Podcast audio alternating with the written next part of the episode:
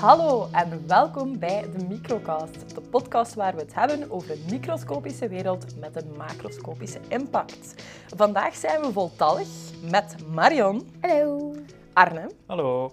Céline, hey, Joren Hey, en ikzelf, Naomi. Vandaag heeft Marion iets voor ons voorbereid, Yes. klopt dat? Klopt.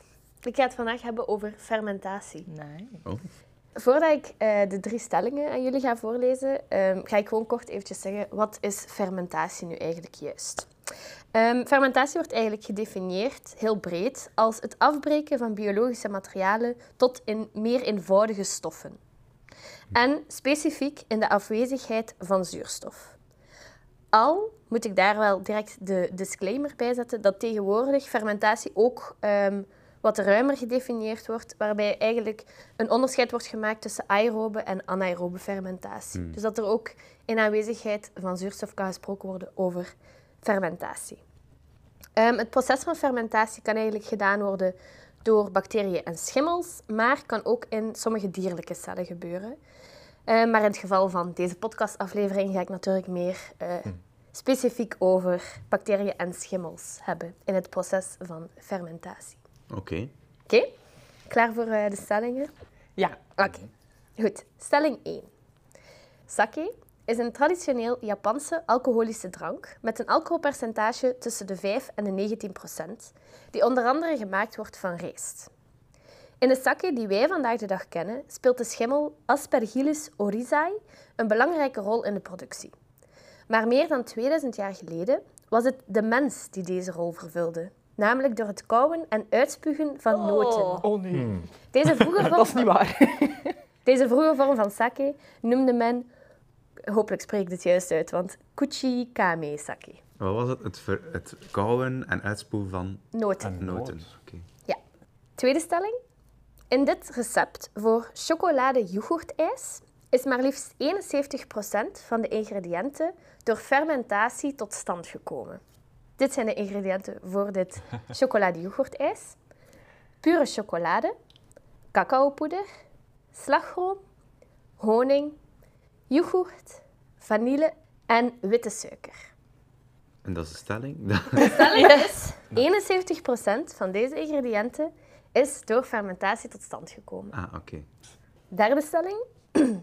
Melkzuurbacteriën kunnen suikers omzetten in melkzuur. En zijn gekend voor hun gebruik in de productie van onder, kaas, van onder andere kaas en yoghurt. Maar ze zijn ook verantwoordelijk voor de productie van onder andere salami, zuurdesembrood, sojasaus, zuurkool en tabasco. Dat is wel juist ook, hè. Godver, Er zijn al drie juist in mijn ogen. Eén wil ik niet geloven. Ja, ja. Ja. Nee, De eerste dan. voilà. Discuss. Ja, De eerste, ja, het is disgusting, maar het kan wel. hè. Het kan Ja. natuurlijk, Ik ja. vind het wel raar dat zo... Nu wordt het met rijst gemaakt en toen waren het noten. Mhm. Vind ik wel raar.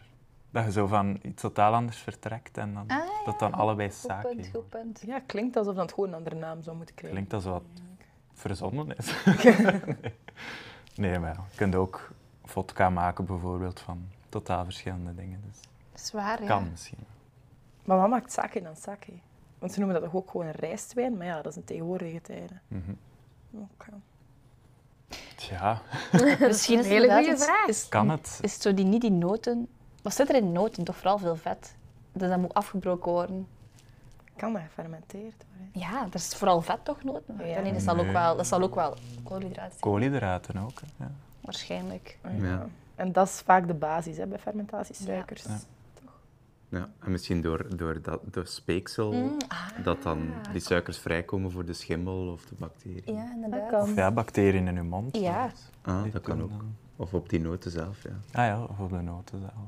Dus theoretisch gezien kan het wel. Maar ja, ik, be- ik zou dat geloven. Ja. Het is ook 2000 jaar geleden. Die tweede.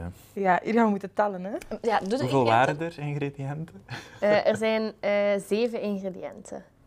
Pure chocolade, cacaopoeder, slagroom, honing, yoghurt, vanille en witte suiker. Dus ik denk- kan enkel aan yoghurt denken. Hoeveel moeten er dan? Ah, Vijf moeten er. Sorry, lightbulb moment. Ik denk dat Gefermenteerd. cacaopoeder ook gefermenteerd is. Die bonen worden zo... Ja, ja, ja. Ik denk dat wel. Ook. Dus dat zou wel kunnen. Slagroom, yoghurt hebben we al. Cacaopoeder, why not? Ja, Ik denk geloof je. Oh, wacht, ja. Maar er was ook witte suiker bij. Ja. Dat vind ik raar, omdat bij fermentatie wordt suiker omgezet tot Naar iets. alcohol Ja. of andere, andere dingen. Suiker al niet, dus. Nee, dat kunnen we, dus we moeten er nog één vinden en, En dan vanille? klopt de stelling. Dus Vanille? Vanille, ja, dat kan ook wel misschien. Hè, dat ze dat plukken en eerst wat fermenteren. Oké. En dan de honing, dat vind ik ook nog zo'n een raar. Ja. Of dat dat gefermenteerd zou zijn. Dat zou ik zeggen niet van niet, want dat komt toch. Ja, de bijtjes, wat doen die om honing te maken? Gaan Die, dat die braken dat wel bloemetjes? uit zo. Ja, Misschien dat dat dan nog. maar misschien ook weer micro-organismen dan in de Ah, ja, maag ja, van ja, die inderdaad. bijtjes. die iets- dat Ja, kan. ja, dat Ja, eens dat het uitgespuwd is. Ah ja. En dan doet het zo'n beetje zijn. doet terugdenken aan de eerste stelling ook. In honing wil ik best geloven dat dat gefermenteerd is. Mhm. Oké, Wat was de derde nu weer? De derde was over melkzuurbacteriën. en wat was het? Ik zal Salam. nog eens voorlezen. Ah ja, ja, ja. Dus melkzuurbacteriën kunnen suikers omzetten in melkzuur en zijn gekend om hun gebruik in de productie van onder andere kaas en yoghurt. Maar ze zijn ook verantwoordelijk voor de productie van salami, zuurdesembrood, sojasaus, zuurkool en tabasco. Is Salami niet met salmonella? Nee. Niet verwarren. nee. Salami is ook met melkzuurbacteriën, Ja? dat weet ik. Ik denk dat ook, ja. ja. En soja denk ik ook. Maar Sojasaus. Ehm ja, tabasco ben ik het enige er niet zeker van eigenlijk. Mm. Nee, inderdaad. Dus het Ja, kan het- ook. Volgens mij zijn ze alle v- drie waar. Ja, nee, het weet ik. Weer Er zit moeilijk nog gemaakt. echt één leugen tussen. Zijn zeker. you sure do. We gaan gewoon de knoop Ja, moeten ik denk doorhakken. dat we denk ik. gaan moeten Ja, oké. stemmen. Begin maar bij Naomi. Eh, voor persoonlijke redenen wil ik geloven dat stelling één een leugen is. Ehm, ik ga dan voor de derde, omdat misschien tabasco of zo eh, niet, dan niet met melkzuur zou zijn. Mm. Handen in het haar f- pakt één. Ik weet het niet. Allee, voor de fun of the game pak ik stelling 2. Amai, dit is denk ik een van de eerste keer dat het zo verdeeld is. Gemakkelijk, Marion. Ik ga het jullie vertellen. De leugen was stelling 3 Yes. over de melkzuurbacteriën. Ah, Maar eh, om heel eerlijk te zijn, het was echt maar een mini-leugentje. Ik zei namelijk dat melkzuurbacteriën verantwoordelijk zijn voor de productie van salami, zuurdesembrood, sojasaus, zuurkool en tabasco. Nu, dat klopt niet volledig. Ze spelen een rol in de productie van deze producten, maar ze zijn eigenlijk niet de enige micro-organismen die daarbij voor de fermentatie zorgt. Dus het was een klein een beetje een, moeilijke. eh, een instinkertje. Ja. Ja. Maar eh, helaas, Naomi, ik, eh, ik moet u meedelen dat stelling 1 toch wel juist ja, was. geweldig, oké. Nu, dat was, eh, er werd gesproken over meer dan eh, 300 jaar voor Christus dat dat werd eh, gebruikt. Wat? Wij zitten veilig. Ik durf te wedden dat dat ook ergens in de wereld nog wel wordt gedaan, maar ehm, niet de zakken die jij drinkt. Ja, waarschijnlijk. oké. Ehm, wat dat Joren daar eigenlijk over zei klopte. Dus het is inderdaad zo dat eh, nootjes gegeten werden. En inderdaad door het speeksel van ja, de mensen die het aan het eten waren, werd het, eh, de koolhydraten in de nootjes al omgezet naar meer toegankelijke suikers.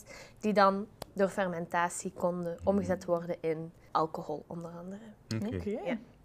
Maar ja, tegenwoordig sake, want jullie vroegen wat maakt sake dan sake? Dat is eigenlijk door de eh, schimmel die wordt toegevoegd. Dus dat is die specifieke schimmel die ik hier vernoemd heb. Aspergillus oryzae.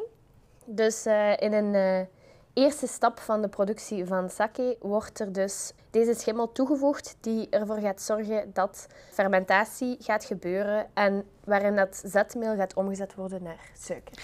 Dus het, eh, de grondstof is rijstkorrels. Ja, ja. Oké. dat is de hoofd, eh, het hoofdingrediënt, maar een beetje zoals dat Arno ook aanhaalde. Je kunt ook van verschillende planten vodka maken. Ik denk dat je ook wel verschillende planten kunt gebruiken om sake van te maken, maar rijst is wel de meest gebruikte. In de traditie werd die eh, schimmel ook opnieuw, ik ga dit waarschijnlijk niet juist uitspreken, maar ko- kojikin genoemd. En het gebruik van kojikin heeft dan eigenlijk het oude kouproces vervangen. Dus eh, daar zijn ze overgeschakeld naar het gebruik van deze schimmel in plaats van het kouwen door vrijwilligers. Nadat er dan de kojikin of de eh, Aspergillus oryzae is toegevoegd, wordt er een gistmengsel toegevoegd, genaamd shubo. En dit dient dan om die suikers die zijn vrijgekomen om te zetten tot ethanol. Dus eh dat gaat er eigenlijk voor zorgen dat de sake een alcoholische drank wordt. Voilà. Dus de fermentatie is tweedelig. Enerzijds de schimmel en anderzijds dan nog is gist aan toevoegen. Een gistmengsel, ja, exact Alright. zo. Oké, dan de tweede stelling werd eigenlijk door iedereen als juist aanvaard, behalve door Arne voor de fun of the game. Nu, jullie redenering daar was eigenlijk bijna volledig juist. Dus de ingrediënten die effectief door fermentatie tot stand zijn gekomen in dat ingrediëntenlijstje waren chocolade, correct, cacaopoeder, goed zo Celine, Mhm. honing, ook een goede bedenking bij, yoghurt en vanille. Dus enkel de suiker en de slagroom zijn eigenlijk niet eh, door middel van fermentatie Ah, oké. tot stand gekomen. Ja, slagroom is verrassend, hè? Dat is Maar- denken melkproducten, melk, zuur. Ja. Zeg maar. Melkzuurbacteriën. Ja. Maar ik denk dat Ja. slagroom was eigenlijk opgeklopte melk. Ja. Dat is eigenlijk het vette deel van melk. Ah ja. Nu goed, voor eh, zowel cacaopoeder als voor pure chocolade worden natuurlijk cacaobonen gebruikt om dit te produceren. En die cacaobonen worden na het plukken eigenlijk Gekoud. niet gekoud, nee, maar eh, gefermenteerd. Mhm. Ehm, dus dat gaat er eigenlijk voor zorgen dat die typische cacao-smaak eh, wordt geproduceerd. En pas daarna gaan die ge- geroosterd, gedroogd en eh, vermalen worden tot Mariol? cacaopoeder. Ja? Is dat door de natuurlijke bacteriën rond de boon dan? Of gaan ze daar effectief ook iets aan gaan toevoegen? Voor zover ik er eigenlijk iets over heb gevonden, wordt er niet specifiek iets toegevoegd aan die cacaobonen. Dus er wordt wel, het vruchtvlees wordt wel verwijderd, zodat de bonen eigenlijk er echt uit worden gehaald. Maar dan worden de bonen met het vruchtvlees en al in manden of in kuilen in de grond opgeslagen en bedekt met bladeren. Nu, dat is een heel traditionele eh, Alright. manier. Hè? Maar, eh, ja. En zo worden ze eigenlijk twee tot vijf dagen gefermenteerd. Oeh. Cool. En is dat voor elke cacaoboon dezelfde bacterie die dat doet, die fermentatie? Dat is een zeer goede vraag. Eh, aangezien ze niet specifiek iets toevoegen, denk ik dat dat variabel zal zijn. Ja, dat stuk bij geuzen is ook een open gisting. Dus dat Ja. hangt gewoon af van de omgeving, wat daarin valt en hoe dat dan de smaak van je geuzen gaat zijn. Dus misschien is dat bij die boon ook zo. Ja, en dat je regionale verschillen kunt hebben en dan... Oh, cool, Vaak ja. wordt er ook vermeld van, van, van cacao of van chocolade, van waar hij afkomstig is. Ik denk dat dat Mhm. misschien ook daarmee dan te maken heeft dat Oké, bepaalde regio's inderdaad andere bacteriën en schimmels in die cacaobonen zullen aanwezig hebben en een ietsje andere smaak. eh. Mhm. En ook hoe lang het gefermenteerd wordt, dat zal allemaal wel een verschil maken voor... eh, Oké, Maar cool. uiteindelijk, Voor de chocolade is, de finale chocolade is zo'n bewerkt product dat dat verschil wel klein zal minimaal zal zijn, ja, dat denk ik Mhm. nu ook wel. Ik was dat ook aan het denken over die oude sake. Dat als iemand anders dat koudt, zijn. Ah ja? als er verschillen zijn in Oh, je ja. mond, microbiel, Oh, absoluut, ja. ja, ja dat Dus dan moet je moeten erop zetten, gekoud. Gekoud door. ook. Arne Term. Dan Temmerman. had je zo één iemand die echt heel goede sake produceert. Goed, ehm, dat proces van eigenlijk het plukken van de cacaoboon en daarna fermenteren is eigenlijk een beetje hetzelfde als wat er dus bij vanille gebeurt. Dus vanille, zoals dat Celine daarnet al eventjes zei, wordt eigenlijk een beetje geplukt als een soort van bonen, vanilleboonachtig. Ehm, maar wanneer het die geplukt worden, zijn die eigenlijk nog geel.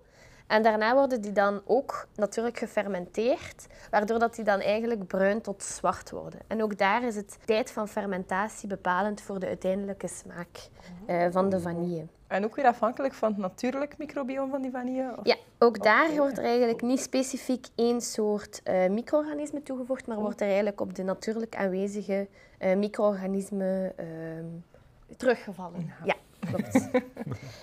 ja, dat proces van ehm, fermentatie van die vanillebonen eh, wordt vaak zweten genoemd, waarbij dat ze dus in de zon worden gedroogd en dan in dekens worden gewikkeld, zodat ze eigenlijk heel warm krijgen en dat dat fermentatieproces op gang wordt gewekt. En die worden ongeveer vier weken tot vier maanden zo gezweet, zoals dat Ah. ja.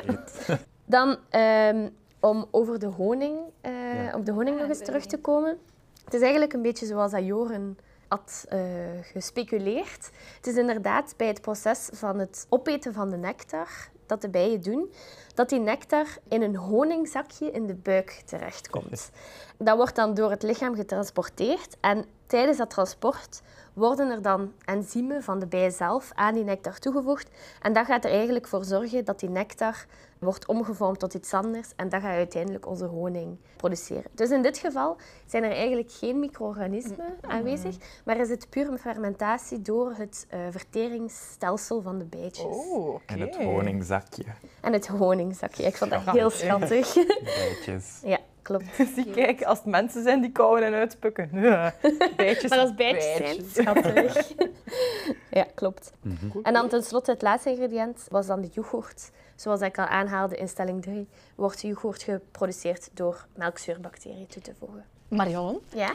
is het ook zo dat bij mensen gebeurt er ook fermentatie eh, in onze spieren bijvoorbeeld? Ja, klopt. Als wij heel hard sporten en ons zuurstof is weg, dan, dan worden de suikers anaerobisch omgezet en dan wordt er ook melkzuur geproduceerd. Ja, klopt. En dat zorgt er eigenlijk voor dat we zo die spierpijn... Ja, ja, ja, ja. oké, Kunnen cool. Dus, krijgen. dat is- dus die bijtjes is eigenlijk ook zo'n soort fermentatie dat niet per se door micro-organismen gebeurt. Ja, klopt. Ah, ja. Mm. Ja. Oké. Inderdaad. Ja, en dan tenslotte die derde stelling, dus eh, de leugen over de melkzuurbacteriën. Dus zoals ik daarnet al eventjes aanhaalde, ze spelen wel een rol in de productie van salami, zuurdesembrood, sojasaus, zuurkool en tabasco, maar zijn daarom niet eh, het Niet de- enige micro-organisme dat daar eigenlijk een Ja, rol ja. in speelt. Ik weet niet of dat er een specifiek pro- product is dat je wat meer over wilt weten. Zuurdesembrood. Zuurdesembrood? Fun fact, hangt de smaak van zuurdesembrood is afhankelijk van de bakker. Van een micro-organisme op zijn handen. Oh. Ja, ik weet, misschien gaat dat veel mensen minder geïnteresseerd maken in zuurdesembrood. en dan ze kunnen dus de smaak ja, linken aan, aan de specifieke bakker. Dus als jij je bakker zijn zuurdesembrood misschien graag hebt, ja, kan dat niet zo zijn dat het bij een andere bakker ook zo is. Dus ook waar dat hij met zijn handen gezien. Ja, dus, ja, dus Dat de- mag er ook op. Ja. Gekneed door bakker. Gelijk bij de sake. Ja. Ja, dat, als die de kneedt en dan komen daar micro-organismen. En dat is een spontane gisting ook, denk ik. En dan Allee. heeft dat ook de typische smaak. Mm. Voilà, dus niet alleen de melkzuurbacteriën spelen daar een rol. Ah ja, zit, want we moeten weten. Ook de bakkerbacteriën. Wat moet moeten weten. De bakkerbacteriën. Eh, nu bij sojasaus, om die eventjes aan te halen, ehm, is het eigenlijk hetzelfde, ehm, dezelfde schimmel die ook bij de sake wordt gebruikt, die Aspergillus oryzae, die ook eh, wordt toegevoegd aan tarwe, om dan uiteindelijk sojasaus te produceren. Dus dat is eigenlijk dezelfde schimmel die daar ook voor wordt gebruikt. Oké. Maar ja. Dus- Is sojasaus. Ja, ja, waar komt de naam soja dan Ja. vandaan? Een Sojasaus. Ah, dat is een goede vraag. Ehm, het wordt ook van sojabonen gemaakt. Aha, Ja. oké. Eh, sojabonen, tarwe, water en zout. Ah, En daar, en die sojabonen en de tarwe, de mengeling van die twee, wordt er eigenlijk die Aspergillus oryzae toegevoegd.